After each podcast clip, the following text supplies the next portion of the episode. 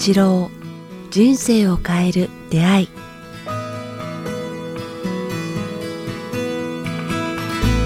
こんにちは早川洋平です。北川八郎人生を変える出会い。北川先生よろしくお願いします。よろしくお願いします。さあ、えー実はですね、えーこの収録ちょっと昼食後ということでですね。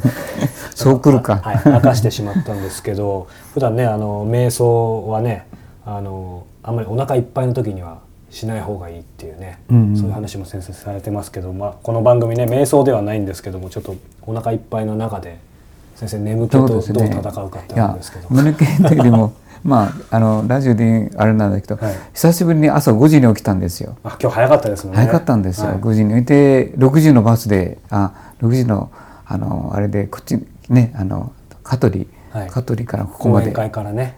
ねえーと2時間半ぐらいかけあおて疲れ様でしただからでそれからまた公演しねやって、まあ、全然休まずにそうですね。来た。久しぶりに。でその前の日は山形まで10時間かけて眠らずに行ったから、眠らない男北川八郎。まあそして私事で恐縮なんですけど私も今日ね収録場所ラッシュに乗るのが嫌だということですね。始偉いね。発始発で来たので、ね。二お互いに。人とも眠らない男ということで、はい。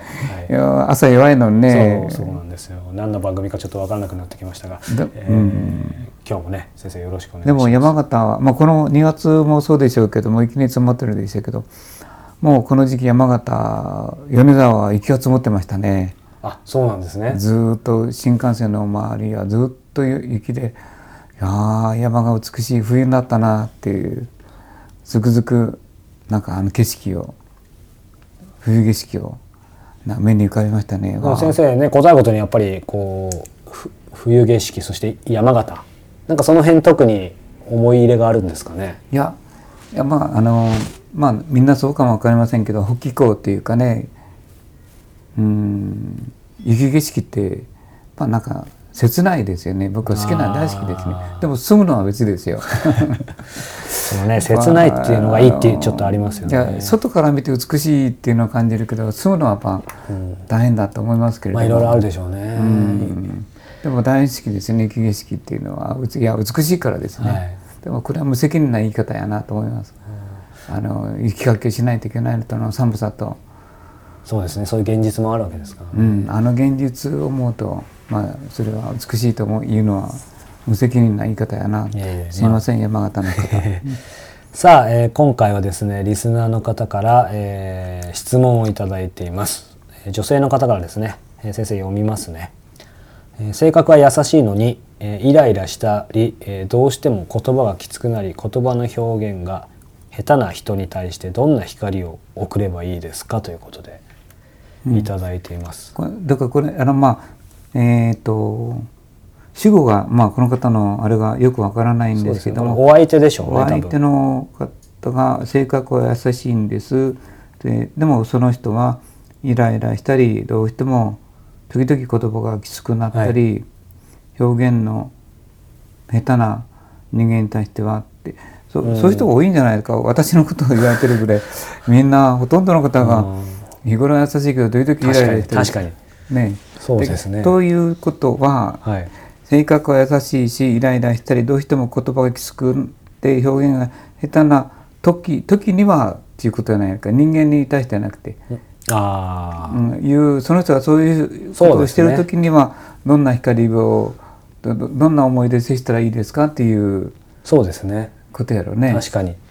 もうそういう人っていうのはもうほとんどの人なわけですからね。そうそうそうみんなそうねシチュエーションの方があ状況の方がいいかもしれない私のこと言ってるみたいな感じがすると思うんだよね、はいみんなイライラしたり時々言葉もうそんな言葉ないのにきつくなったり、うんなんかこう言いたくない言葉がポンと出て相手を傷つけたりするのは、まあ普通日常的なことだから、そうですね。うん、となると、でもまあそのこちがこちらを聞く人はじゃあどうどうしたらいいかっていうそうですよね。はい。だからまあ普通は僕が言いたいのはこうふ相手が不安定な時の心の向こうにある原因は何なんだ何がその人に起きたのだろうっていうことを指してあげればいいんじゃないかなだからどうしてそんな強いこと言うのっていう否定したらダメよね。うん。ああなんか辛いことあったのでごめんなさいね今日は何でもしてあげられなくてとかなんか辛いことあったら私聞くわとか、うん。こうあ私はあ女の人のなってもああ聞いてあげようっていう気持ちで接することはないのかな、まず受け入れる聞く、うん相手の言葉を、なぜそんなこと言うのっていう否定しないっていうかね。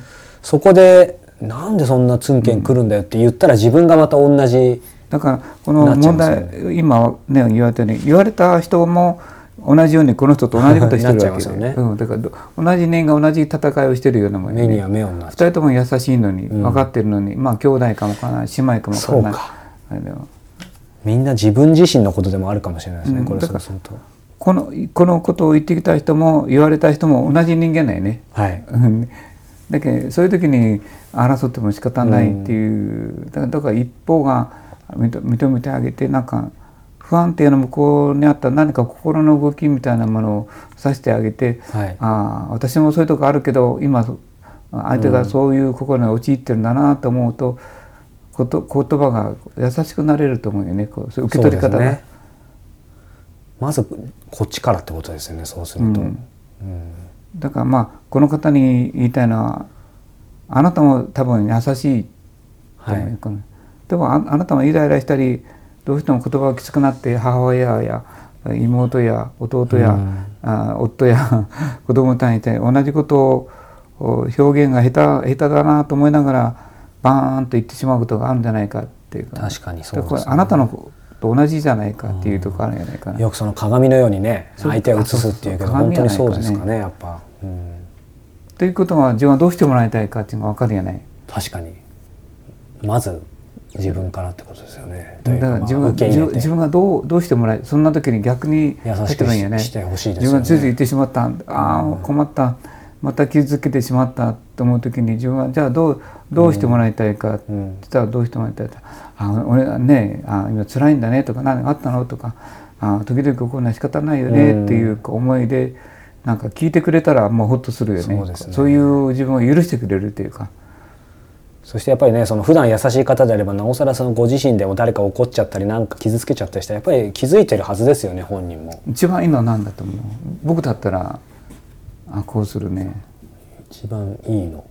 相手が一番好きなものを次に買ってきてあげる。ああもう一番大好きなの、は買ってきたよって言ったら、はい。思いやりをもらえるやん、あそうですね、うん。なんか。あ自分が一番大好きで食べたかったものや欲しかったものまあほとんど食べ物でいいと思うんやけれども、紅茶でもいいしコーヒーでもいいし、美味しいものなんかケーキでもいいしほらここれ買ってきてあげたから、なんかゆっくりしようって言ってあげればだからそこに思いやりを入れればいいんじゃないかな。先生おっしゃるようにそういう意味での思いやりを入れた上でのなんかもの形あるものを渡すプレゼントする表現するっていう意味やけどね、うん。そういう意味では大事ですね。そうやで、うん。あそうや。吸収や。で全然大丈夫です。そのねも物とかこうお金でどうこうっていうとなんかそこだけを捉えるとちょっと違う感じしますけどそれを何のために使うかっていうそこに思いやりがあれば全然変わってくるってことですよね、その人がいつも欲しいなこのもそれやったら絶対喜ぶものを一つ見つけといてうん。何、かあったらそれを出してあげるっていうか、してそれをそれを備えておくのもいいよね、まあうん。おそらくみ身近な人やと思うよねこれはい。多分、あのこの両両方とも、うん。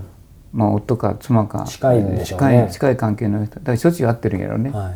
普段こここはここの前にこういうことがあるんやない。普段性格普段っていう言葉があるよね。あー普段性格は優しいのにイライその人がイライラしたりそ,、の人がどうしても言葉がきつくなったりしてへ下手な表現で責めてくるそんな時にどんな光を送ればいいですかまずあなたが怒らない反応しないことやね、はい、反応しない大事ですね、で好意の光こう言ったらよくあなた、あなんかみ右回り優しいピンクの光、はい。ああなたにこう傷んだ心にこう優しくあれって、うん。幸あれって光を。であなんか多分認めてほしいと思うよねそのはい。向こうの方は。だけどああ本当になんか辛いことあったよね、うん。なんかなんか話聞いてあげるわとかどうしたのとか、はい。うん、やっぱ認める受け入れる、うん。というふうにしてこう自分がしてもらいたいことをしてあげたらいいんじゃないですかね。多分同じものを投げ合ってるようなうんうんことやっても思う。でもまあこれはみんなそうなんやないかね。言葉ちょっときつくなるしはい。表現が下手であまた言ってしまったってのはいっぱい普通よね。うんうんだからぱそんな小さな争いをやっぱしないように今言ったように相手の一番好きなものでパッとこうはい。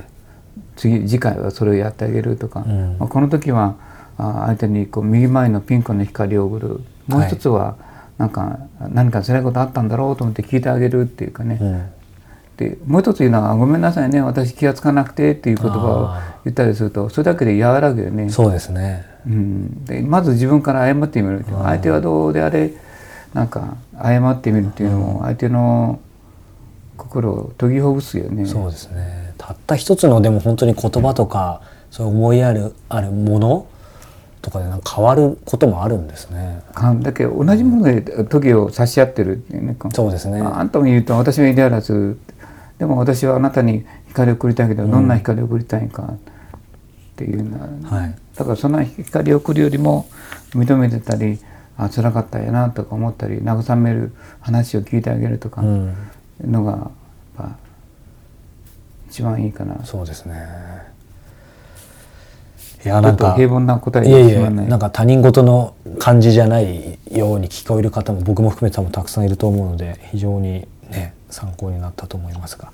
さあ、えーこの番組では皆様からのご質問ご感想を募集しております、えー詳しくは、えー北川先生のホームページもしくは、えーこちらのメールアドレス北川アットマークキクタス .jp 北川アットマーク KIQ アルファベットの QTAS.jp までお寄せください。